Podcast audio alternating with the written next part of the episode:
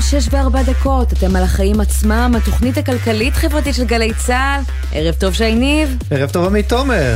זהו, סאגת התקציב uh, מאחורינו. לא לפני שאת וסמי הספקתם לשדר אתמול כמעט שעתיים וחצי מליל התקציב בכנסת. כן, אנחנו עדיין uh, מתאוששים מהאירוע. תשמע, היה חווייתי לצאת קצת החוצה לירושלים, אבל היום חזרנו לאולפנים uh, ביפו, ובוא נגיד שאנחנו לא מצטערים גם על זה. תהיה איתנו מישהי שגם כן בילתה שעות ארוכות בכנסת, אפילו נתקלתי בה שם במסדרונות, סגנית שר האוצר מיכל וולדיגר מהציונות הדתית. נדבר איתה על התקציב וגם ננסה להבין ממנה מה היעדים הבאים של משרד האוצר והממשלה בסוגיות הבוערות. אתה יודע, התקציב עבר, אבל יוקר המחיה בהחלט נשאר, וגם את כל ההטבות והרפורמות שהחליטו להם צריך להתחיל ליישם. בקיצור, יש לו מעט עבודה. כן, אני מניח שגם היא, סגנית השר, תסכים עם זה. בנוסף נהיה עם הדוח השנתי של הפיקוח על הבנקים, ועם קטעים מראיון עם המפקח על הבנקים יאיר אבידן, שערך ישראל פישר, כתבנו לענייני כלכלה.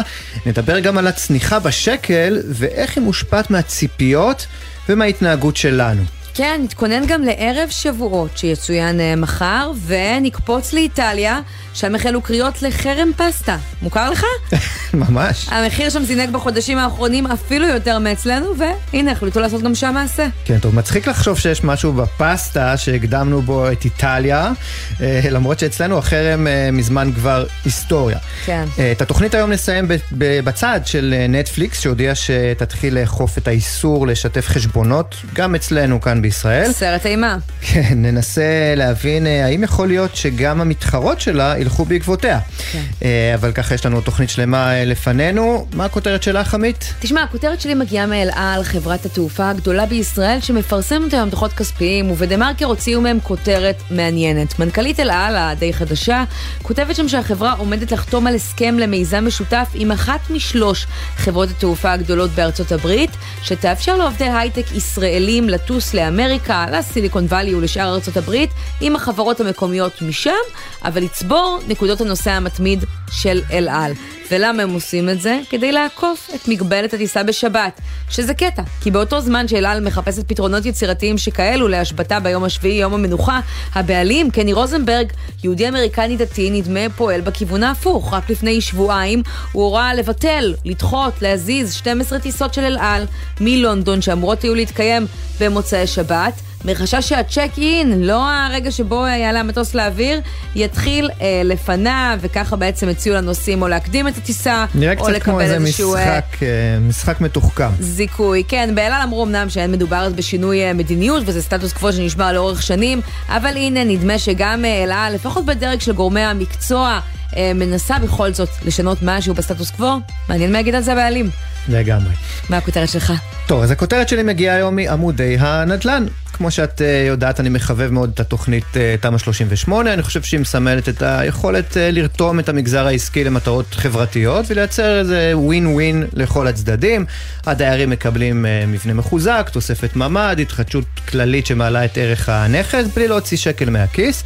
היזמים מצידם מקבלים את היכולת לבנות עוד קומות וליהנות מהמכירה של הדירות החדשות. היום מפרסמים בכלכליסט סיפור על דייר אחד בתל אביב, שתקע במשך שנתיים פרויקט כזה שאמור היה לתת לו ולשכנים שלו, שימי לב עמית, תוספת של 25 מטרים כולל ממ"ד, חניה מקורה, מרפסת שמש ו... מחסן צמוד. לא רע, אפשר גם. חשוב, כן. הדייר הזה היה דווקא ממובילי היוזמה, הוא היה מעורב מאוד, אבל דווקא ברגע האחרון, אחרי שהכל אושר, הוא החליט שהוא דורש מעל חמישה וחצי מיליון שקלים עבור דירה של 48 מטרים סך הכל, אחרת הוא מתנגד. השכנים והיזם פנו למפקחת, הדייר מצידו הגיש התנגדויות בהיקף של אלפיים עמודים, כן? וככה העסק הזה אה, נגרר. אני אקפוץ לסוף. מפקחת המקרקעין, שיש לה מעמד של שופטת בית משפט שלום, אוקיי. קבעה בסופו של יום שהדייר הזה סחטן, כן? והיא חייבה אותו גם אה, בהוצאות בנוסף לכל. עכשיו, מה אני רוצה להגיד פה? שהעסק הזה לא יכול לקחת שנתיים. חייבים לאפשר כמובן התנגדויות וגם להתייחס להתנגדויות, אבל ההליך חייב להיות מהיר. יותר. תראי כמה אה, התעסקנו פה ברפורמה המשפטית שכמעט כולה נועדה לסדר עוד כוח לפוליטיקאים, ותראי כמה מעט דואגים למה שבאמת חשוב לציבור, שלא יתקעו אותם בהליכים בלתי נגמרים, בבירוקרטיות בלי סוף, ועם, ועם מעט שופטים שיכולים לקבל לקבל החלטות מהירות יותר, שבאמת משנות לנו את היום-יום. כן, היו כאלה שטענו שהרפורמה המשפטית אה, זה חלק מהמטרה שלה, בעצם לפתור אותנו מעודף הבירוקרטיה והמשפטיזציה, אני לא חושבת שזה ישנה מקרים. לא, נדמה לי שלא מצאנו את הקשר. לא, לא, בהחלט, ואין ספק שאלו החיים עצמם ואלו השינויים החשובים שצריך לעשות אה, במערכת המשפט, כן. נתחיל. יאללה.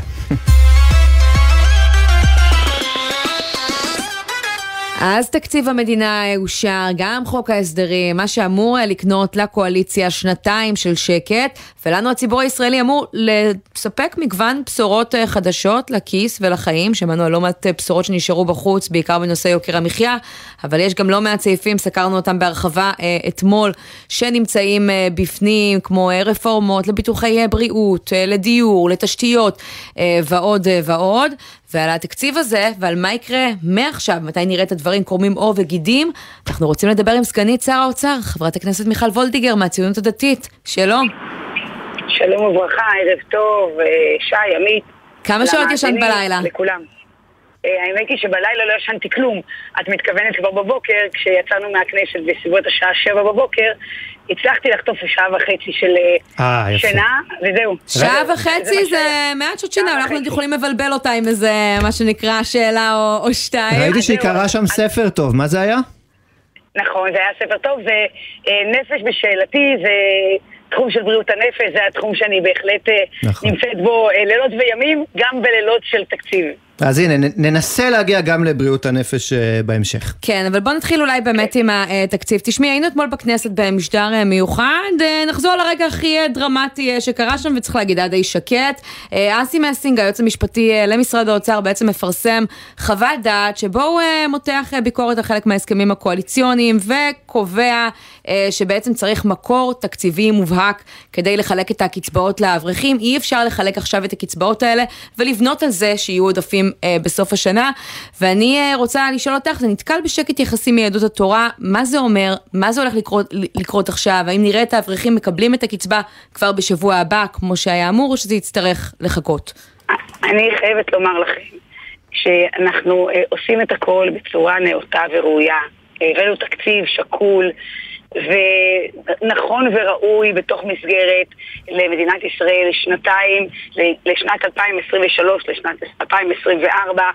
התקציב הזה ייתן יציבות לא רק לשנתיים אלא בכלל, גם בפוליטיקה וגם בכלכלה אה, וגם בתוך הקואליציה אני יכולה איתכם ולהרגיע את כולם. אה, הדברים יעשו כמו שצריך שהם יעשו. אבל אה, פחות אכפת לי מהפוליטיקאים ומהקואליציה, היום אכפת לי באמת, ואני לא צינית, מהאברכים. אני חושבת שהם רוצים לדעת אם הם יקבלו את המענק שהבטחתם בשבוע הבא, או בעוד כמה חודשים, או בכלל לא. מה התכנון? בשביל, בשביל זה יש אנשי מקצוע שיושבים עכשיו על המדוכה, ויבדקו מה שצריך לעשות, ואיך צריך לעשות, ומה שנכון לעשות, והכל ייעשה כדת וכדין. את מדברת על... הסירו כן. דאגה מלבכם. את מדברת על תקציב שיביא uh, יציבות ותקציב שהוא שקול ואחראי, אמרת את זה גם uh, הבוקר. נראה שלפחות בגזרה של הדולר ושל היורו, uh, שם לא ממש התרשמו מהתקציב שהעברתם. יש לך ניחוש אולי למה זה קורה? תראה, אני יכולה להגיד לך שאני ראיתי את התחזיות הצמיחה לא רק בישראל, אלא גם בארצות הברית, וגם באוסטרליה, וגם בקנדה, וגם במדינות ה-OECD, ותחזי הצמיחה שלנו הם טובים, אני לא רוצה להגיד לאין ארוך, אבל טובים ביותר. אז נכון שיש גם אה, אה, נפילה וירידה, ועדיין אנחנו ב, באחוזי אה, אה, צמיחה טובים ביותר. אנחנו, יש לנו כלכלה חזקה, היא תהיה חזקה עוד יותר, ו, ואני באמת באמת אופטימית, אבל לא בחלום, אלא על בסיס נתונים. אנחנו מביאים פה תקציב טוב, עם מנועי צמיחה, אה, עם גם מאבק ב, ביוקר המחיה, כי כולם מקבלים ביוקר מחיה. אבל תשמעי, בואי נשאר רגע בשקל, כי מנועי צמיחה, סגן סגנית השרה וולדיגר, זה, זה חשוב, ואגב, התחזיות מדברות שתהיה הרבה פחות אה, צמיחה השנה ממה שציפו אה, במקור. ועד, אבל... ועדיין, גבוהה, ועדיין גבוהה בעולם, ועדיין עם הירידה, אני מסכימה שיש ירידה, עדיין... זה לא מדויק, תלוי על איזה מדינה מסתכלים. העולמי כן. דווקא הוא קצת יותר, אבל מקומנו... אני אשלח לכם את מה... אני אשלח לכם את הטבלאות שלי. תשלחי לנו את הטבלאות. שקיבלתי. נשמח אה, להסתכל. מהכלכלנית הראשית ומכל אה, אנשי האוצר, אנחנו נמצאים במקום טוב בעולם. אבל אני רוצה לשאול באמת לגבי השקל, כדי בסופו של דבר, כל פיחות של השקל, משמעותו עוד עלייה בכל המוצרים שמיובאים אלינו במחירים שלהם, עוד אינפלציה, כנראה עוד העלאות ריבית, ושיוקר המחיה יישאר איתנו, זה לא מדאיג אותך? אז קודם כל יש את הנשיא ואתה יכול לפנות אליו בשאלות, יש דברים שהוא אחראי להם ויש לו עצמאות ואסור לי ואני לא רוצה אני לא שואלת להעלות ריבית או לא להעלות ריבית, אני שואלת אם זה לא מטריד אתכם, כן. אז, אז, אז שנייה, אז קודם כל אני אומרת שיש דברים שהם בשליטתו ולא בשליטתי ואין לי כל יכולת להשפיע עליהם. וכל מה שבשליטתי אנחנו בהחלט עושים ככל יכולתנו, אה, כולל פתיחת השוק ליבוא ואנחנו בהחלט רואים בכך חלק מה, מה, מהיכולת שלנו אה, להוריד את האינפלציה, להוריד את יוקר המחיה. מה אה, אבל, מה אתם מתכוונים לפתוח? למען הכיס, למען הכיס, סליחה? מה אתם מתכוונים לפתוח ליבוא? אנחנו, זה חלק, זה חלק מחוק ההסדרים שעבר, שזה יבוא של פירות וירקות, וזה יבוא של בשר, והתוקף של, של חיי הבשר במדף, וששניהם יבוא. כמובן שאנחנו גם פתחנו עכשיו, לאחר, ממש איך שיצא, שהעברנו את התקציב, אה, ועדה שתדון בכל הנושא של, אה, של אה, חברות גדולות שמתאגדות יחד.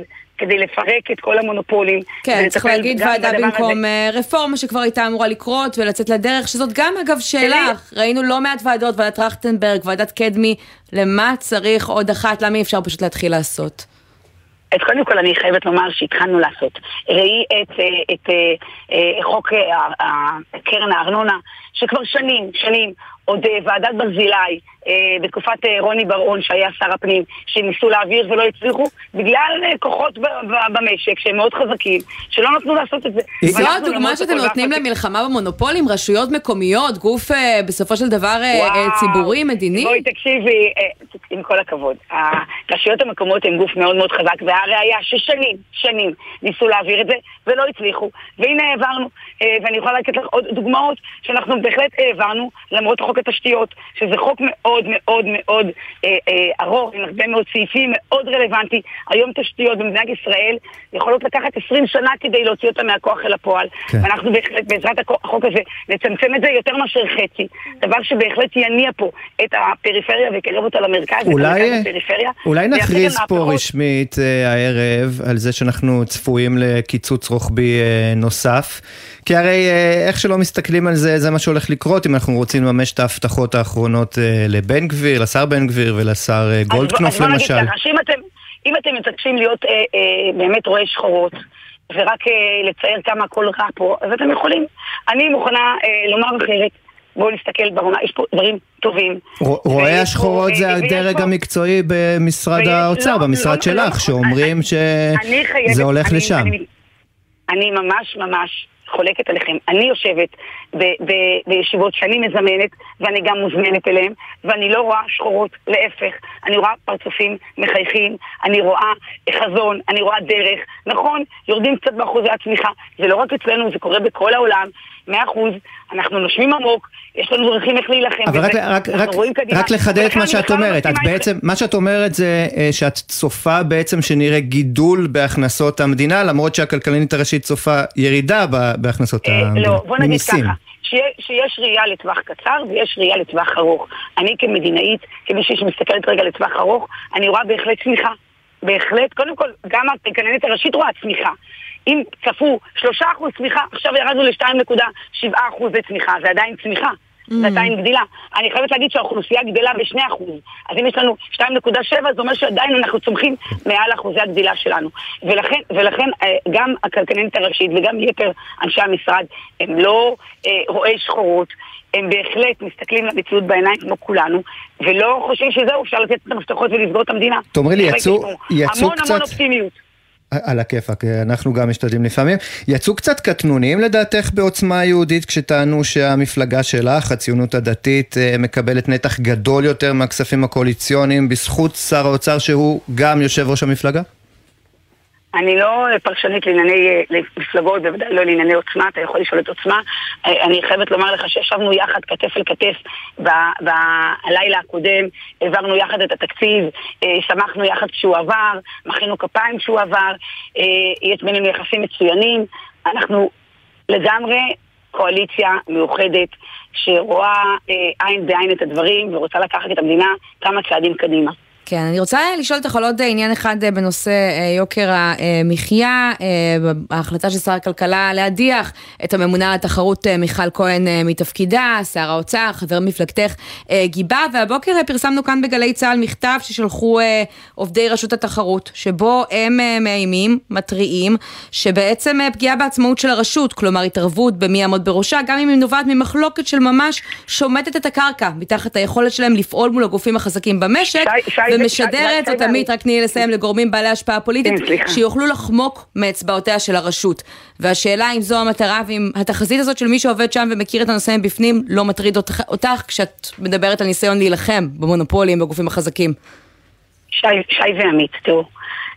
אני לא מכירה את האירוע הספציפי הזה ואת המכתב לא ראיתי, אתם לא ישנתי אה, בלילה וביום חטפתי טיפה והייתי עסוקה גם ובעיקר אה, לטפל בכל מיני בעיות שהגיעו לפתחי ולחשוב על מה, מה עושים ואיך פותרים אותן, אה, אבל אני חייבת לומר שיש כאן סוג של מגמה, שיש כאן נבחרי ציבור שנבחרו להוביל מדיניות. ויש אנשי ייעוץ שאמורים לייעץ, אבל בסוף מי שמקבל את ההחלטות זה אה, נבחרי הציבור. הממונה על התחרות היא יועצת? רגע, רגע, רגע, רגע, רגע, שנייה, שנייה, כן. דקה. עכשיו, אני מנסה לומר עוד, עוד ושוב. אני בעצמי מקבלת לא מעט חוות דעת כלכלניות, אה, שאומרות הפוך אחת מהשנייה.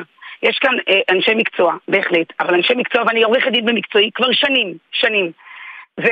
מגיעים לבית המשפט ויש חוות, אחת, חוות דעת אחת מקצועית מצד אחד, ויש חוות דעת מקצועית מהצד השני. יש הבדל אחד uh, בין הדברים. ולכן, רגע, ולכן, ולכן, רגע, רק אני שואלת את המשפט, ולכן, יש לי המון המון הערכה לאנשי מקצוע, אבל בסוף יש עוד אנשי מקצוע שחושבים אחרת, ולכן יש כאן אה, שר שהוא האחראי, והוא קובע מדיניות, ואני בטוחה שהוא לא קם בבוקר והחליט סתם ככה, out of the blue, לעשות את הצעד הזה או אחר. אבל בסיפור של רשות התחרות... הוא רוצה את טובת מדינת ישראל, הוא רוצה את טובת מדינת ישראל, הוא חושב מה נכון, הוא מתייעץ עם אנשי מקצוע, הוא מקבל החלטות. יש לו סמכות להדיח?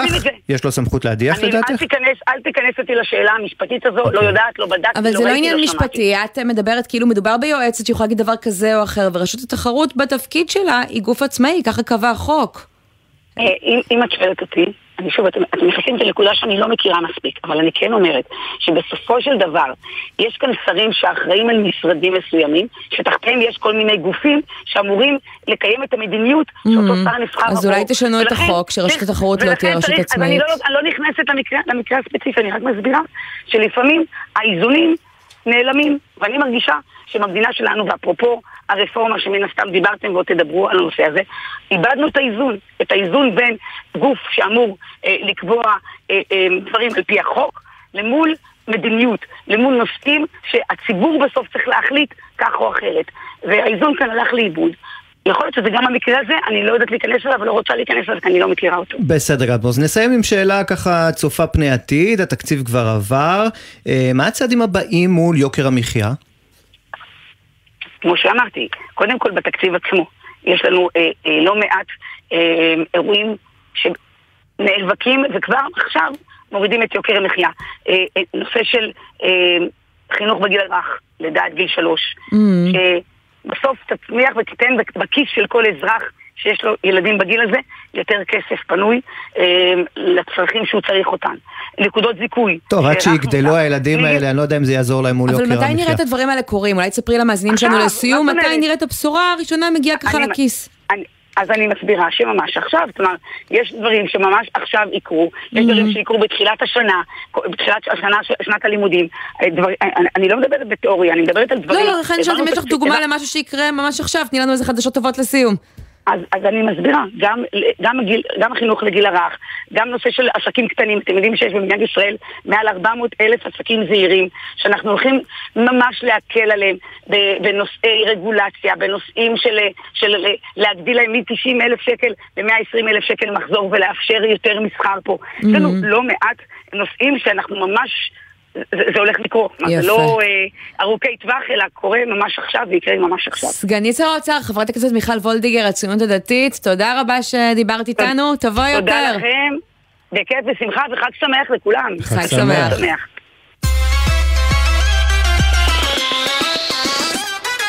ועכשיו אנחנו לדוח השנתי של הפיקוח על הבנקים, על רקע הדוחות הכספיים של הבנקים, שמראים איך אה, חגיגת עליות הריבית, שבשביל רבים מאיתנו היא יום שחור כל חודש ומשהו, כשהמשכנתה, החזרי המשכנתאות שוב מזנקות, עבורם אה, הפך לאיזשהו חג, אה, ועכשיו המפקח יאיר אבידן מפרסם את הדוח על מצבם, ומתראיין אליך כתבנו ישראל פישר, אתה מביא את הדברים, שלום.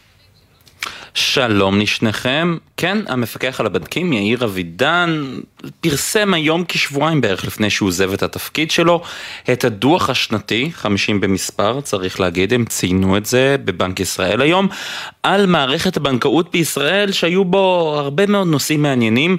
הראשון, איך לא, איך זה יכול להיות שהבנקים מרוויחים כל כך הרבה מהריביות שאנחנו משלמים על הלוואות ומשכנתאות?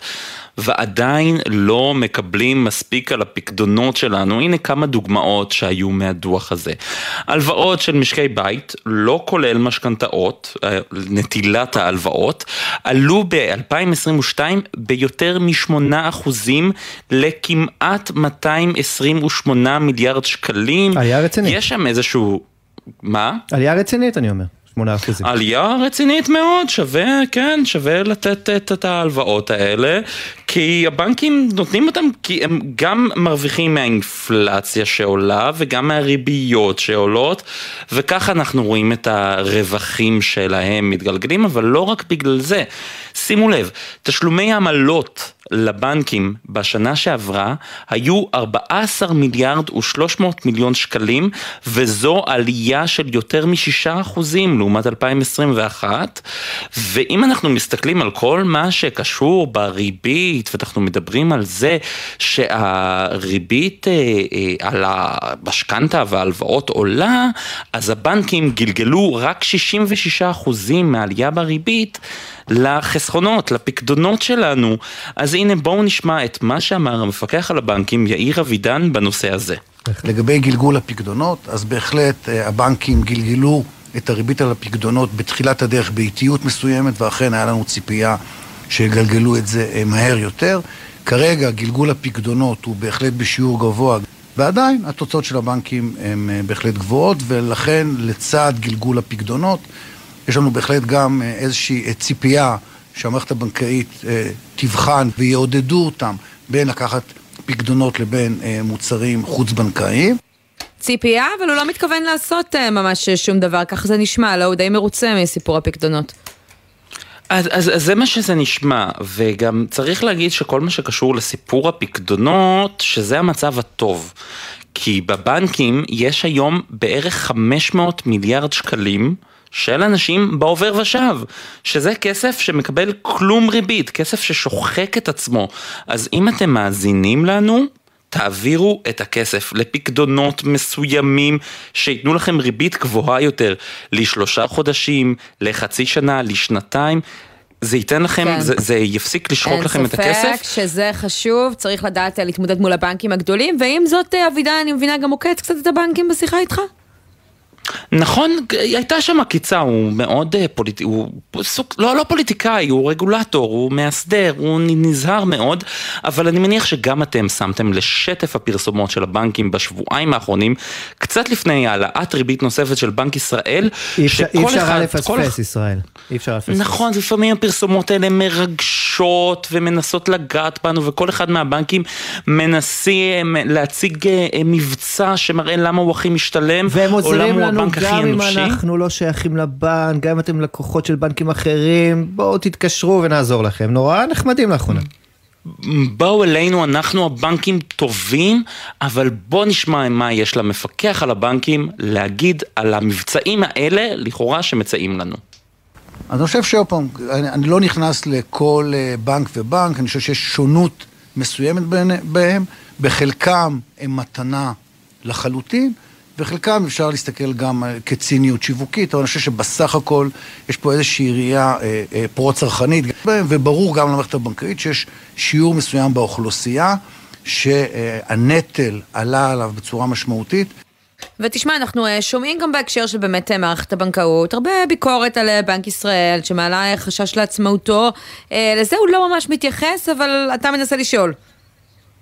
נכון, אני שאלתי אותו היום לגבי, הוא התייחס לכל ההשפעות בדוח שלו של הרפורמה, התוכנית המשפטית, הוא התייחס לזה היום בדוח, ואז אה, שאלתי אותו, אחרי שהוא אמר במסיבת העיתונאים, שאחד מהדברים, החש... מהדברים החשובים ביותר, אלה, זה עצמאות של המערכות הכלכליות, אז שאלתי אותו בהקשר של ניסיון הדחת מיכל כהן, הממונה על התחרות, מה הוא אומר, בואו נשמע מה הוא אומר בנושא הזה. אני מסתכל מהמפקח על הבנקים בעולם של היציבות של המערכת הבנקאית, ככל שתהיה אה, הסכמה רחבה ויעשו את השינויים שנדרשים בהסכמה רחבה, אני מעריך שתהיה, אה, אם בכלל, פגיעה כלכלית נמוכה והמערכת הבנקאית נכנסת לזה בצורה מאוד מאוד חזקה ויציבה. התהליכים האלה הם לא תהליכים שהם לא ליניאריים, וככל שתהיה פגיעה בכלכלה, מן הסתם תהיה גם פגיעה מסוימת במערכת הבנקאית, והמערכת הבנקאית תדע לטפל בכך. אז כלומר הוא אומר, אני לא מתייחס לכל מה שקשור לרשות התחרות, הבנקים חזקים, אה, אני מזהיר מהתוכנית המשפטית, אבל בנקים בחזקים. צריך לומר שיאיר אבידן מסיים כהונה קצרה יחסית כמפקח על בנקים, בערך שלוש שנים, אבל זו תקופה משמעותית מאוד עם הקורונה וכולי, וכשביקשתי ממנו לסכם אותה, הוא היה די אופטימי, נשמע גם את הדברים האלה. אני רואה את המערכת הבנקאית עם... משילות תאגידית וניהול סיכוניים מאוד מאוד איכותיים. אני חושב שהמערכת הבנקאית אה, עלתה ברמת השירותיות, במידה מסוימת עלתה רמת התחרות בעיקר בגלל הטכנולוגיה. יש אה, מגוון יותר רחב של שירותים ומוצרים שגם המערכת הבנקאית יכולה לתת וגם אחרים יכולים לתת. אני חושב שהמערכת הבנקאית עשתה צעד מאוד מאוד חשוב בהבנת החשיבות של הלקוח במרכז, ועדיין אני אומר שיש דרך אה, ללכת. תשמע ישראל, מה שתפס ומה... אותי בדוח הזה במיוחד זה הנושא כן. של סגירת סניפים. נסגרו הרבה יותר סניפים, צריך לומר, ממה שאני חשבתי, ואני כבר ידעתי שסגרו הרבה. מספר גדול מאוד, נכון? בתוך עשור סגרו הבנקים בישראל 200 סניפים. נכון שבעיניך זה נשמע הרבה, אבל יש איזה 1,200 סניפים פתוחים, לפי הגרפים זה לא נראה כל כך הרבה, אבל מי שזקוק היום לסניפים הם אנשים שלא יודעים להשתמש באפליקציה של הבנק או באתר האינטרנט, והם אלה שסובלים מזה. ואני גם רוצה לציין עוד משהו, בכל מה שקשור לתחרות בענף הבנקאות, גם הממונה בעצמו מודה שהריכוזיות עדיין גבוהה, ואני חייב להודות שהתאכזבתי מהנתונים על מספר הלקוחות שבחרו להחליף בנק. רק 86 אלף לקוחות עשו זאת, כן, 124 אלף לקוחות ביקשו, אבל לא כולם עשו את זה. רפורמת בנקאות בקליק וכולי ולמרות הפתיחה של אה, בנק זירו, בנקאות דיגיטלית. כן. כן, אם אתם מאזינים לנו עכשיו, באמת, חלק מהאחריות היא עלינו, תבדקו, תשוו. אה, זה טיפ שאתה נתת ישראל בהתחלה והוא באמת חשוב. ישראל פישר, תודה רבה על הדברים האלה. תודה רבה. יוצאים לכמה תשדירים ואז? כן, אנחנו נתכונן לחג שבועות ונדבר על נטפליקס שמתחילה בצעדים אה, לחסום שיתוף חשבונות בישראל. כבר חוזרים.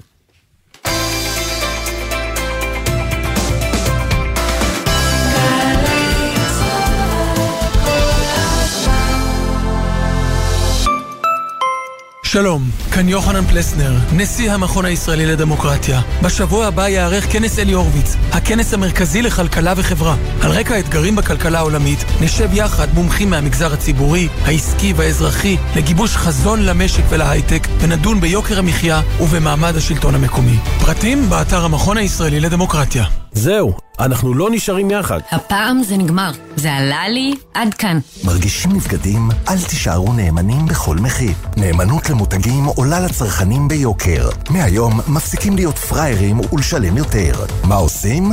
לא נאמנים למותגים, נאמנים למחיר. צרכנות חכמה, זה בידיים שלנו. לכלים נוספים לקנייה חכמה, היכנסו לאתר הרשות להגנת הצרכן ולסחר הוגן. משרד הכלכלה, מובילים כלכלה אנושית. חדש במכללת עזריאלי, תואר ראשון בהנדסה אזרחית. אתם מוזמנים להצטרף לחממה למהנדסי העתיד ולמהנדסות העתיד, ותוכלו לצאת עם תואר שאפשר לבנות עליו. עזריאלי, עזריאלי, מכללה אקדמית להנדסה, ירושלים. לפרטים, כוכבי 9087. מלאו אסמנו בבית. ומלא הרדיו, תוכניות. חוגגים שבועות בגלי צה"ל. מחר, ערב החג בארבע, בן וקובי פראג'ים בדרך אל החג. ובשש, טליה בנון צור עם ביקורי התרבות של השנה. בשישי, חג השבועות בתשע בבוקר, שידור המופע של ירדן ודידי עם אלונו לארצ'יק מפסטיבל חלב ודבש. וב-12, ענבל גזית ויהודה עדר, בשיחות עם אומנים בולטים על תחילת דרכם. זה השיר הראשון שיצא לרדיו. תמיד תמיד תמיד יש בזה המון המון כוח, כי זה השיר שדרכו בכלל הבנת שיש דבר כזה. חג קציר שמח, מגלי צה"ל. עכשיו בגלי צה"ל, עמית תומר ושייני עם החיים עצמם.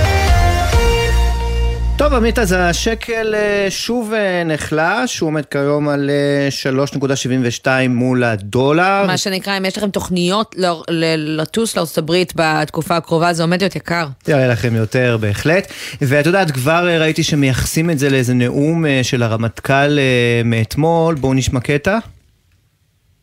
איראן בגרעין התקדמה בשנים האחרונות בהעשרת האורניום יותר מאי פעם. אנחנו בוחנים מאוד מקרוב גם את התחומים האחרים בדרך ליכולת גרעינית. אני אומר שיש התפתחויות שליליות אפשריות באופק שיכולות להביא לפעולה. אה, בגלל זה צנח השקל? כי אני בכלל שמעתי אה, היום, ככה כשקמנו בבוקר, שזה קורה אחרי אישור התקציב, הדולר המשיך להתחזק, השקל המשיך אה, להיחלש. זהו, חשבתי שזו ב- הסיבה, כל בדיוק. הכספים הקואליציוניים, אז- אולי זה מדאיג ככה את המשקיעים. יפה, אז את יודעת, ראינו היחלשות כבר בערך משהו כמו שעה לפני הנאום הזה של הרמטכ"ל, אבל עדיין זה קיבל אה, אה, כותרות. ואת יודעת, זה הזכיר לי את הסיפור עם אה, רונלדו, שעשה איזה מסיבת עיתונאים והזיז אה, פחיות של קוקה קולה מהשולחן, ואז מיד טענו שהמניה של קוקה קולה ירדה בגלל האירוע הזה עם אה, רונלדו. וירדה? גם, גם אז היא ירדה קצת לפני, ואז גדול. הוא, יכול להיות שהוא קצת האיץ את הדבר תשמע. אנחנו מנסים לחפש הרבה פעמים היגיון בשיגעון, כלכלה, מדע מדויק, מרגיש לנו כמו מה שאנחנו יכולים לצפות, מה יקרה לשקל, מה יקרה לדולר, לכל דבר יש סיבה, אבל האמת היא שלפעמים היא הרבה יותר פסיכולוגיה, מדעי החברה, מהמדעים המדויקים, וכדי לחזות את ההתנהגות שלנו ולנסות להוביל, להבין מה מוביל לכל התנודות האלה בשקל אה, עכשיו, שהן כמובן לרעתנו, לרעת הכיס שלנו, אנחנו רוצים לומר שלום לפרופסור אורי חפץ. ערב טוב. אהלן, ערב טוב. פרופסור במחלקה לכלכלה, מרכז אה, רציונליות באוניברסיטה העברית ובית ספר למינהל עסקים באוניברסיטת קורנל. אורי, תסביר לנו מה קורה לשקל. אז אה, אני חושב שסיכמתם את זה יפה, אתם לא צריכים אותי. אה, אנחנו מאוד חכמים, אחרי שאנחנו רואים מה השקל עלה, הצעה באותו היום, אנחנו מאוד חכמים בלחפש סיבות, ואם הוא עלה, לי מה קרה לאחרונה ש... שיכול היה להעלות אותו ואומרים זה עלה בגלל זה, ואם הוא ירד אז מחפשים דברים שקרו. ביממה האחרונה או לא חשוב, בתקופה האחרונה ואומרים זה ירד בגלל זה. ומה אבל תכלס? תשאלו תמיד את המרואיין שמסביר לכם בדיוק למה השקל ירד או המניות של קוקה קולה וכולי או למה עלה, תשאלו אותו שאלה פשוטה. אוקיי, אז מה השקל הולך לעשות מחר? את זה אנחנו לא יודעים, אף פעם. יפה. אנחנו יודעים להסביר יפה מאוד את מה שקרה. ועדיין, אתה יודע, אפשר להסתכל על uh, מגמות, ואנחנו גם מסתכלים uh, מה קורה בעולם. אנחנו כן רואים שהשקל פה uh, uh, במגמת uh, היחלשות, למרות שמטבעות אחרים uh, uh, בעולם uh, uh, מצביעים על ביצועים uh, אחרים, קצת יותר טובים. Uh, אז איך אתה רואה את הדברים? זה רק באמת כל מיני נסיבתיות והתנהגויות כאלה ואחרות, או שיש פה גם uh, מעבר? אה, לא, אז ברור ש... אז אני אגיד כמה דברים. א', אה, המון דברים משקיע, משפיעים על השקל בכלל, על אה, שערי חליפין של מצביעות. באמת המון דברים, ובגלל זה באמת כמעט בלתי אפשרי לחזות בטווח הקצר, מחר, מחרתיים, עוד שבוע, מה הם יעשו. והדברים מוכרים וידועים גם לכם, מצב הכלכלה העולמית, המצב במזרח התיכון, ביצועי הבורסה האמריקאית, המצב הפוליטי בישראל, מה בנקים מרכזיים עושים עם הריביות בישראל ובחו"ל, וכמובן התבטאויות לגבי כל אחד מהדברים האלה. נתתם אה, דוגמה של התבטאות לגבי המצב במזרח התיכון, וזה יכול להיות התבטאויות לגבי אה, תוכניות כלכליות, וזה יכול להיות התבטאויות לגבי המצב כן, אבל אנשים ממש יושבים. בבית, רואים טלוויזיה, אה, רואים את הרמטכ"ל אומר דברים מלחיצים כאלה, והתגובה הראשונית שלהם זה בוא נחליף מטבעות? אה, אולי לא הראשונית, אבל הדברים בסופו של דבר, המחיר, המחיר הנקודתי בשוק של מטח משקף את מה שהמשקיעים חושבים שיהיה בעתיד. מה לגבי אבל... אה, פעמים- כן, סליחה. אני סתם, אני אתן דוגמה. אה, המאזינים שלכם, מיליוני המאזינים שלכם, מקשיבים לתוכנית למשל. למה לא מיליארדים? ש... זה בעברית, אה, זה רק דוברי עברית מקשיבים, נכון? למרות שעכשיו כבר אי אפשר לדעת. אני מניח אה, שיש גם כמה מנהלי חדרי עסקאות שמאזינים, והם הם אלה שככה כן. יותר משנים אז- את המשחק במובן הזה. אז הם מקשיבים לתוכנית, והם מתרשמים ככה שהשקל הולך לעלות. אז הם אומרים, אוקיי, אם ככה, השקל עכשיו במחיר מציאה, השקל הולך לעלות בתקופה הקרובה, אני לא יודע בדיוק מתי, אז אני עכשיו אקנה הרבה שקלים ויעלה על הגל. כשהוא עולה אני אעשה את המכה, אז מה הם עושים? אחרי האייטם הזה הם ישר רצים וקונים הרבה שקלים, וזה בעצמו, עם המון אנשים באותו הזמן קונים אפקט העדר, כלומר אתה שקלים. אומר זה הרבה פעמים לא קשור להתבטאות המקורית עצמה אלא לגלים שהיא מעוררת ולמה שמתחיל לקרות לשקל שמעמיק את המגמה. ממש, וכנ"ל להפך, כן? אה, הרבה אנשים מקשיבים לרדיו וחושבים שהשקל הולך לקרוס, כי אמרו, מישהו הזהיר שהשקל הולך לקרוס, אז אף אחד לא רוצה אה, להחזיק שקלים בזמן שהשקל קורס, והוא לא יודע בדיוק מתי זה יקרה, אבל רק ליתר ביטחון נמכור, ואם מספיק אנשים עושים את זה באותו הזמן, אז השקל באותו הרגע אכן קורס. זאת אומרת, שוב פעם, ציפיות שמגשימות עצמם, נבואה שמגשימה את עצמה. כן, אז אם אמרת, תגיד. אני חייבת לשאול אותך, אה, ככה למאזיננו הרבים, לא משנה מספרם, אה, שמקשיבים והולכים אחר כך ועושים דברים למטבעות, יש לך איזה, כן. איזה טיפ לסיום לכל המיליונים האלה? אני כן, הזדמנות פז לעשות אה, שינוי בשוק אם מדובר באמת במיליונים. אני אתן טיפ אחר, אני... קצת פרופורציות, אולי זאת תהיה הכותרת, קצת פרופורציות, אני אגיד לך למה. השקל נחלש אה, מאוד לאחרונה, אה, אבל, והוא עכשיו, היום הוא בשפל של שלוש שנים. אה, ב-2020 הוא היה ברמה שהוא היום. אבל גם בסוף 2018 הוא היה באותה רמה, וגם בסוף 2016, ובסוף 2014, ובסוף 2012, ולקראת סוף 2010 ולקראת אמצע סוף 2008, השקל היה בשער החליפין שהוא בו היום. קיצור, הנה, יש פה איזה מחזוריות. אנחנו 15 שנה אחורה, ויש המון תנודתיות. בתקופה הזאת באמת השקל, אני חושב שהיה בסביבות ה-3.10 והיה בסביבות ה-4 ומשהו. הייתה פה המון תנודתיות בתקופה הזאת. כן. אה, אבל הנה, אם הולכים 15 שנה אחורה, זה, זה, זה, מחירי מטח זה מחירים לא יציבים, הם עולים ויורדים. טוב, 15 שוב, שנה אתה אומר, רשמנו לעצמנו. נלך לראות אחר כך את הפרבולה, נשקיע קצת. פרופסור אורי חפץ, פרופסור במחלקה לכלכלה, האוניברסיטה העברית ואוניברסיטת קורנל, תודה רבה לך. ופרופורציות וחג זו... שמח. חג שמח, פרופורציות זו בהחלט כותרת שאנחנו מוכנים לחתום עליה. בהחלט. ואם בדיוק איחלנו חג שמח, אז בואו נדבר רגע עליו, שבועות בפתח. Uh, אתה יודע, זה קורה בצל uh, באמת ההחלטה של uh, המחלבות להעלות את מחירי מוצרי חלב שלהם, ולא רק, המוצרים המפוקחים התייקרו, גם המוצרים הלא מפוקחים, וזה מעלה שאלה איך ייראה שולחן החג שלנו, וכמה נשלם בדרך אליו. ועינב קרנר, כתבתם צרכנות, חג שמח, יש לך דווקא בשורה לא רעה, אני שומעת. חג שמח, עמית ושי, אז כן, תראו, באופן מפתיע ציפינו שאנחנו נראה איזה שהן העלאות אה, מחירים אה, לקראת חג השבועות, כי נזכיר שרק לפני שבועיים אה, כל ארבע המחלבות הגדולות העלו את המחירים של המוצרים הלא מפוקחים, אבל באופן מפתיע כל המחלבות וכל הקמעונאים, כולם במבצעים של עשרות אחוזים. היינו מאוד רוצים שאלו יהיו המבצעים לאורך השנה, אבל בואו תראו בכל זאת איך אה, בדקנו כמה מוצרים שהם ככה מאוד אה, נפוצים במהלך חג השבועות, למשל שמנת מתוקה 32 אחוזים, גבינת מוצרלה חצי קשה בין 20 ל-23 אחוז במשקל, גבינת פרמיז'ן במשקל גם אה, בין 23 ל-30 אחוז שומן, ויוגורט מחלב כבשים חמישה אחוזים במשקל 850 גרם, אז אם אנחנו נסתכל על ה... אה, אה, סך כל הסל, אז הרשת הזולה ביותר, רמי לוי, היא 121 שקלים כל הסל שבדקנו. נזכיר שמדובר בסל אה, מדגמי, זה לא כלל המוצרים, אבל בהחלט אפשר להתרשם מהפער בין הרשתות. יוחננוף 143 שקלים, חצי חינם. 164 שקלים על אותו הסל, על, אותו, על אותם המוצרים בדיוק. ויקטורי עם 169 שקלים. שימו לב, עמית ושי. להפתעה של קרפור סיטי. שהגיעו לארץ ואמרו שהם הולכים להביא את בשורת המחירים, דווקא במוצרי חלב אנחנו לא רואים בשורה גדולה. אולי יש להם הנחות על קמומבר, את יודעת, בכל זאת קרפור. 179 שקלים, בשופרסל דיל מנצחת עם המחיר הגבוה ביותר ב-189 שקלים. אם אנחנו נשווה את הרשת הזולה לרשת היקרה, אז אנחנו מדברים על פער של 70 שקלים. פער מאוד מאוד משמעותי של מעל מ, אה, יותר מ-60 אחוז.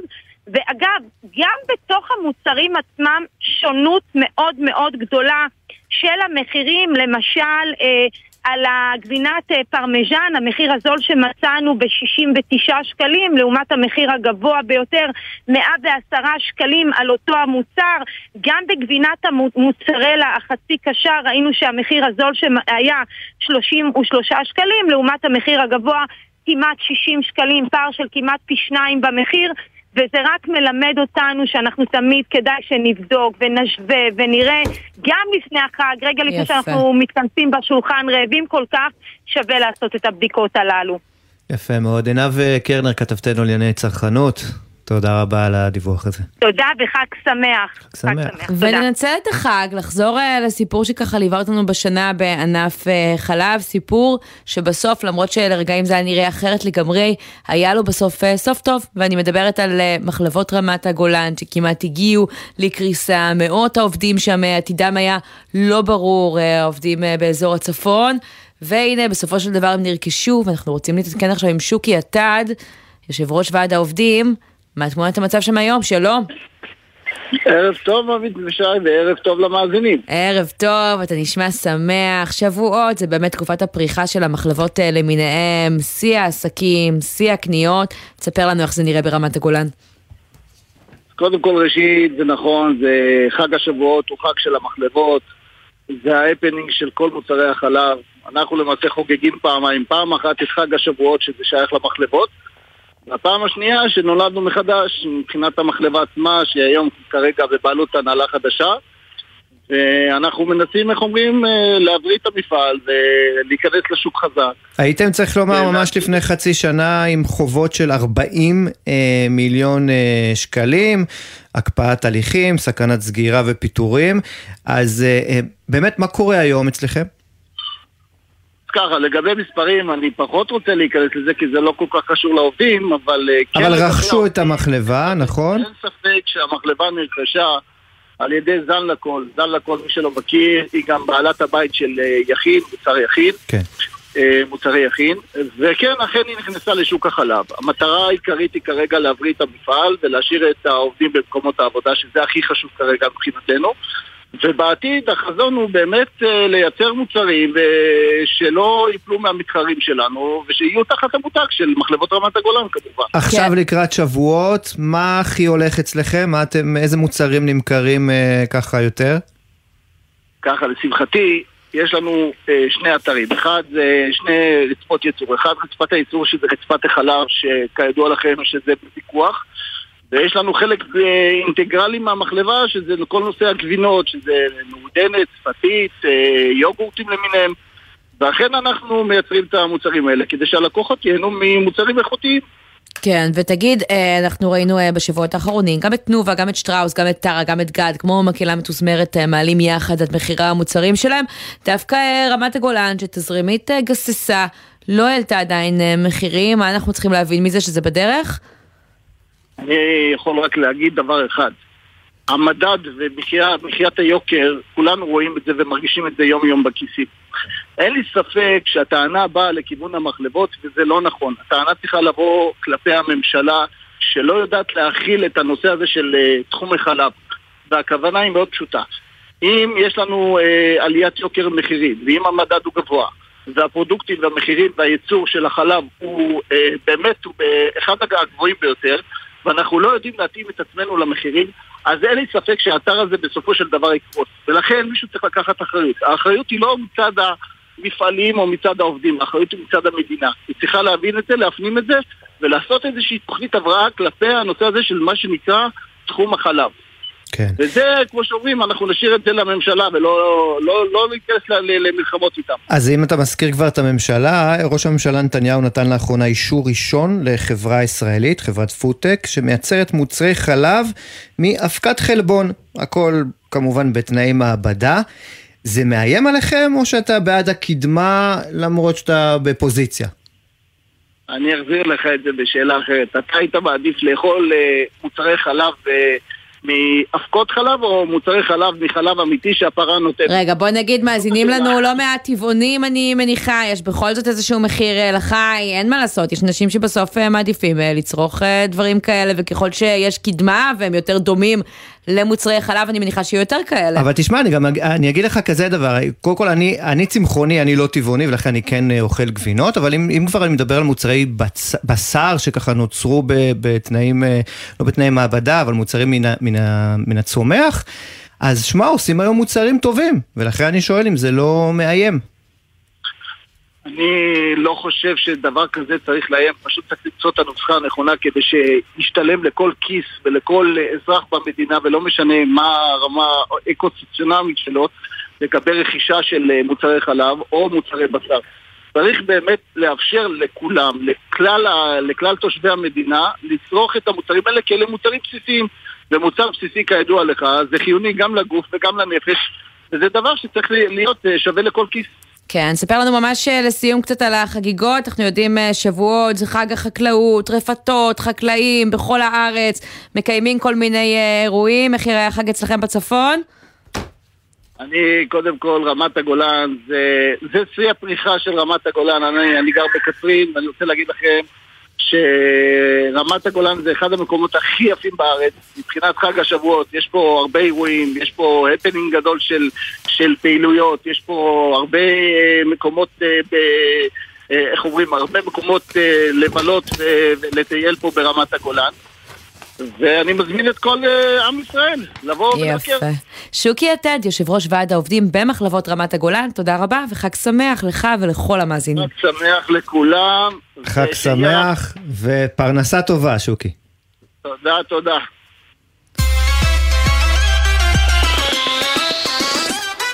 ואם דיברנו איתו על אה, מוצרי חלב שמתייקרים, ולא רק, אנחנו בעיצומו של גל עליות מחירים כאן בישראל, זה קורה לא רק בישראל, ויש אה, מקומות שבהם זה חמור אה, במיוחד. בואו נזנק רגע לאיטליה, שם. מחיר הפסטה, המאכל העולם, הלאומי, הנה אני כבר נהיה לי ריר בפה מרוב שאני אה, מדברת, ככה בעצם אני מתבלבלת לי. אבל יש גם חדשות לא טובות, זינקו בחודש אפריל ביותר מ-16% ביחס ללפני שנה, ובשביל האיטלקים, חובבי הפחמימות, זו ממש טרגדיה, ממה שאני מבינה. הם פתחו שם בשביתת פסטה, חרם פסטה של צרכנים בעקבות המחירים שאינם יורדים. האם הם יהיו יותר חזקים מהצרכן הישראלי שעשה איזה מחאת פסטה לחודש וחזר בו, והנה גם מחירים עולים גם בתחום הזה. בואו נשאל את פרופסור אהרון מאירוב, שלום. שלום רב, גלי צה"ל. תושב לומברדיה באיטליה, נשיא עמותת אודי ידידות ישראל-איטליה. כמה פסטה צורכים אצלך בבית בחודש ממוצע? אה, אנחנו אוכלים הרבה פסטה, כמו בארץ בערך. כמו בארץ או יותר? אה, אני חושב, היות ואני נוסע הרבה בין ישראל ואיטליה, אני חושב שאנחנו באמת אה, מת- מתחרים אחד בשני מבחינת הפסטה, כי אני מבין שהפסטה גם הגיעה לארץ ואוכלים הרבה, אבל כמובן האיטלקים הם אלה שמצאו את הפסטה, פיתחו אותה. כן, תשמע, אני, אין שבוע שאני לא אוכלת בו פסטה לפחות פעם אחת, בן הזוג שלי יודע, אם אין פסטה בבית, יהיה רע. אה, ועדיין אני מבינה שיש אה, איטלקים שבוחרים עכשיו אה, לעשות משהו אחר, לחכות, להחרים, לא לצרוך את הפסטה כדי לראות את המחירים יורדים? תראי, כל זה היה נכון, וזה נכון, אבל אני לא יודע אם אתם יודעים, אבל יש מצב חירום חדש באיטליה, אני לא יודע אם שמעתם על זה, ואם לא שמעתם אז זה כנראה, אני נותן לכם פה סקופ שהוא חדש לגמרי. נו. לפני ארבעה וחצי ימים, אחרי שאיטליה סבלה שלוש-ארבע שנים מיובש אדיר, עד כדי כך שעל נהר הפו, שפעם היו נוסעות עליו אוניות גדולות, אנשים הלכו ברגל, פתאום לפני חמישה ימים הגיעו גשמי זהב בצ- בצפון איטליה, נכון. שטפו את איטליה בצורה נוראית, עד כדי כך שהעמק ובעצם האזור איפה שרוב הפסטה של איטליה גודל, אמיליה רומניה, שנמצא דרומית ללומברדיה ועיר הבירה שלו בולוניה, נשטף בצורה נוראית, מתו למעלה מחמישה עשר אנשים והאזור מוצף עדיין וזה גרם לנזקים של בין 5 ל-10 מיליארד יורו. לכן כבר חמישה ימים כל איטליה mm. פשוט מאוד מסביב לבעיה הזאת. כל שאר הבעיות הוזזו הצידה. אז כן, הזיזו גם את הפסטה, אתה אומר. תשמע, אבל עדיין ממה שאנחנו רואים ב- ב- בימים האחרונים, אני מבינה שלפני אה, שבועיים, שר הפיתוח הכלכלי של איטליה כינס ישיבת חירום לדיון בעליית מחירי הפסטה, חשב להגביל את המחיר, להכניס אותה אה, לפיקוח. כלומר, זה מעורר הרבה דרמה במדינה. אגב, תגיד, כמה עולה חבילת פסטה באיטליה? רק שנקבל קצת פרופורציות. אה, תראי, יש אה, באיטליה משהו כמו בסדר גודל אסטרטגי מעל 100 סוגים של פסטה. אז יש קילו פסטה, מה שנקרא, אה, מחיר ממוצע על המדף, כן, לא משהו טריה ומיוחדת. שניים, שלושה, שניים, שלושה יורו. יש פסטות שעשויות בצורה תעשייתית אה, מורכבת, זה גם יכול להגיע ל-15 קילו לפסטה. בואי נניח שהממוצע הזה בסביבות 4, 3, 4 שניים, שלושה יורו, שלושה יורו לקילו, אה. אתה אומר, זה יכול לתת לנו קצת פרופורציות, גם כשהמחיר עולה, אני בספק אם הוא יקר כמו אצלנו. פרופסור אהרון מאירוב, מלומברדיה, תודה רבה. בבקשה גלי צה"ל, תודה רבה לכם. תודה. חמוד. מסיימים עם נטפליקס, אם מדברים על התייקרויות, טוב, זאת לא בדיוק עליית מחיר, אבל לחלקנו זאת מכה קלה לכיס. לרמאים בינינו. כן, כן, בלי שמות, הודיע שתתחיל לאכוף שיתוף חשבונות גם בישראל, ונשאלת השאלה האם זאת רק סנונית ראשונה. נבות רבלסי, כתב הטכנולוגיה והמדיה של גלובס, מצטרף אלינו כדי לענות עליה, שלום. שלום לשניכם. אז כמה אנחנו צריכים להיות uh, לחוצים אם, uh, אתה יודע, חבר שואל שחולק סיסמאות uh, בדרך כלל? חבר ששואל זה משהו שאני שומע בשבועות האחרונים המון, זה בואנה, איזה חברים יש לכם? אני לא מכיר את הדבר הזה של שיתוף סיסמאות. זה סטודנטים, זה אנשים שלא כל כך קשה, מה שנקרא היום, כשאתה רוצה גם דיסני וגם יש לך ספוטיפיי ויש גם נטפליקס ויש גם אפל טיווי ואמזון פריים. אמרת סטודנטים, כן, את זה אני זוכר, אוקיי, מבין אותך. אז יש זה, כן, לגמרי, לגמרי. אז מה שקורה כרגע בעצם זה שנטפליקס מבינה, אפשר לדבר כמובן על איך הם הגיעו לזה, אבל נטפליקס הבינה את המצב שהגיע אליו, היא בעצמה בחודש פברואר דיווחה על זה שיש מעל ל-100 מיליון משקי בית ברחבי העולם שבעצם אה, אה, משתפים סיסמאות, זה תוספת אדירה אה, לכמות המשתמשים שיכולה להיות אצלם, ולכן החליטו לטפל בדבר הזה. מה זה אומר? אם, איזה, אם באמת באיזה, אה, שנקרא לזה שיטה שהיא בערך הסבירה, איזה שילוב של אה, כתובות IP יחד עם אה, מזהים של המכשירים, אפשר לזהות האם אה, אתם אה, משתפים את הסיסמה שלכם לאנשים אחרים, ואם כן, אתם תקבלו בעצם מנטפליקס מייל שאומר אה, אנחנו מזהים שאצלכם בחשבון יש דבר כזה, יש שתי אפשרויות, או להעביר חשבון ולפתוח חשבון חדש, אפשרות השנייה זה בעצם לצרף חבר משנה לחשבון שהוא יעלה עוד 17 שקלים בחודש. אה, יפה. כן, ומתוך אותה תפיסה שהרי הרבה אנשים שטענו בפני נטפליקס שמה שיכול לקרות זה שהם יכולים אולי לאבד את המידע שיש להם, כן. כתוב להם את זה, יש איזה פיצ'ר שאפשר להעביר בקלות את המידע. יפה, רגע, אז ממתי זה קורה? למעשה זה מתחיל לקרות כבר מעכשיו, ובעצם קיבלנו את ההודעה השבוע שזה מתחיל להיכנס לישראל, עם הזמן זה ייכנס אה, יותר ויותר ואנשים יקבלו את המיילים, אבל ממש השבוע מעניין מאוד. טוב, אז תבדקו את האימייל שלכם, ואנחנו נבדוק איתך בקרוב נבוא מה זה עשה למנויים. תודה רבה בינתיים. תודה, יש לכם. נגיד תודה גם לעורך שלנו, בן נצר, למפיקות, עמליה זקסלוי ועומר לפיד, על הביצוע הטכני היה דר נהיר, עורך הדיגיטל הוא שי ישראל, ותכף יהיה פה רן יבנאי עם 360 ביום. שי ניב, תודה רבה. תודה, עמי תומר. נחזור ביום ראשון. חג שמח. תבואו גם, חג שמח, ביי ביי. בחסות אפרידר דיור מוגן, המציעה לחברי קרנות השוטרים וארגון המורים מגוון הנחות והטבות באחוזת אפרידר, דיור מוגן אשקלון, כוכבית 5898, כפוף לתקנון. בחסות כלמוביל, היבואנית הרשמית של יונדאי, מיצובישי, אורה, מרצדס וג'נסיס, המציעה מגוון מסלולי קנייה מותאמים אישית, לפרטים כוכבית 3862. בחסות אייס, המציעה לכם להיזכר כמה חם היה לכם בקיץ שעבר, ולהתארגן מראש על ציוד קיץ, כמו מאוורר עמוד שבמבצע ב-79 שקלים. קיץ בייס.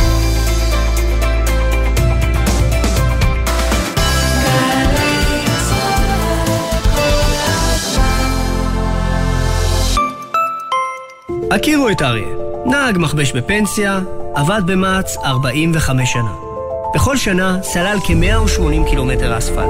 הכפילו בכל שנות עבודתו, ותבינו שאם נחבר את כל הדרכים שסלל, נוכל להגיע עד סלוניקי, שממנה עלה ארצה. רספקט, אריה. תנו כבוד למבוגרים שלנו, הם ראויים לזה. הביטוח הלאומי, לצדך ברגעים החשובים של החיים. הטכנולוגיות שלנו, הביטחון של החברה, האתגר שלכם. שירות בתי הסוהר, ארגון הכלייה הלאומי של ישראל, מזמין אתכם להתחבר לביטחון המדינה. כמשרתים בשב"ס, במתקני הכלייה או באחת היחידות המובחרות, תוכלו ליהנות מקריירה מאתגרת, משליחות חברתית וביטחונית, מהטבות, מענקים ותנאי קידום. מאות כבר הצטרפו, זה הזמן שלכם. פרטים באתר שב"ס. עמותת חיל התותחנים מזמינה את לוחמי חיל התותחנים ומפקדיו לדורותיהם לעצרת 50 שנה של אש בסימן יובל למלחמת יום הכיפורים. בי"ג בתמוז, 2 ביולי, אמפיתיאטרון בריכת הסולטן, ירושלים. בתוכנית תערוכת אמצעי לחימה, מפגש לוחמים, עצרת ומופע של בניה ברבי. להרשמה התקשרו 04-639-6573. אז יגידו שאת נוהגת כמו צב, כמו בשיעור נהיגה, כמו סבתא. אז יגידו. אבל את תמשיכי לנהוג במהירות המותרת בנסיעה בטוחה ורגועה. והם, בסוף הם יגידו לך תודה. תודה שאת מחויבת לחיים שלך, ושל מי שנוסע איתך, ושל כל האנשים שבדרך. הרלב"ד. ממי קיבלתי את התורה? יוצרים ישראליים בשעה על מקור השראתם. והפעם, אחינועם ניני, על פול סיימון. לא היו לי המון אפשרויות להיחשף למוזיקה מגוונת בתור ילדה. עד שבא איזה דוד, וכשהייתי בת שמונה, הביא לי בפעם הראשונה תקליט של סיימון and גרפנקל. ואני יכולה להגיד, באמת, בלי להגזים, שהמוזיקה הזאת שינתה את החיים שלי. ממי קיבלתי את התורה? שישי, עשר בבוקר, ובכל זמן שתרצו, באתר וביישומון גל"צ גלגלצ. מיד אחרי החדשות,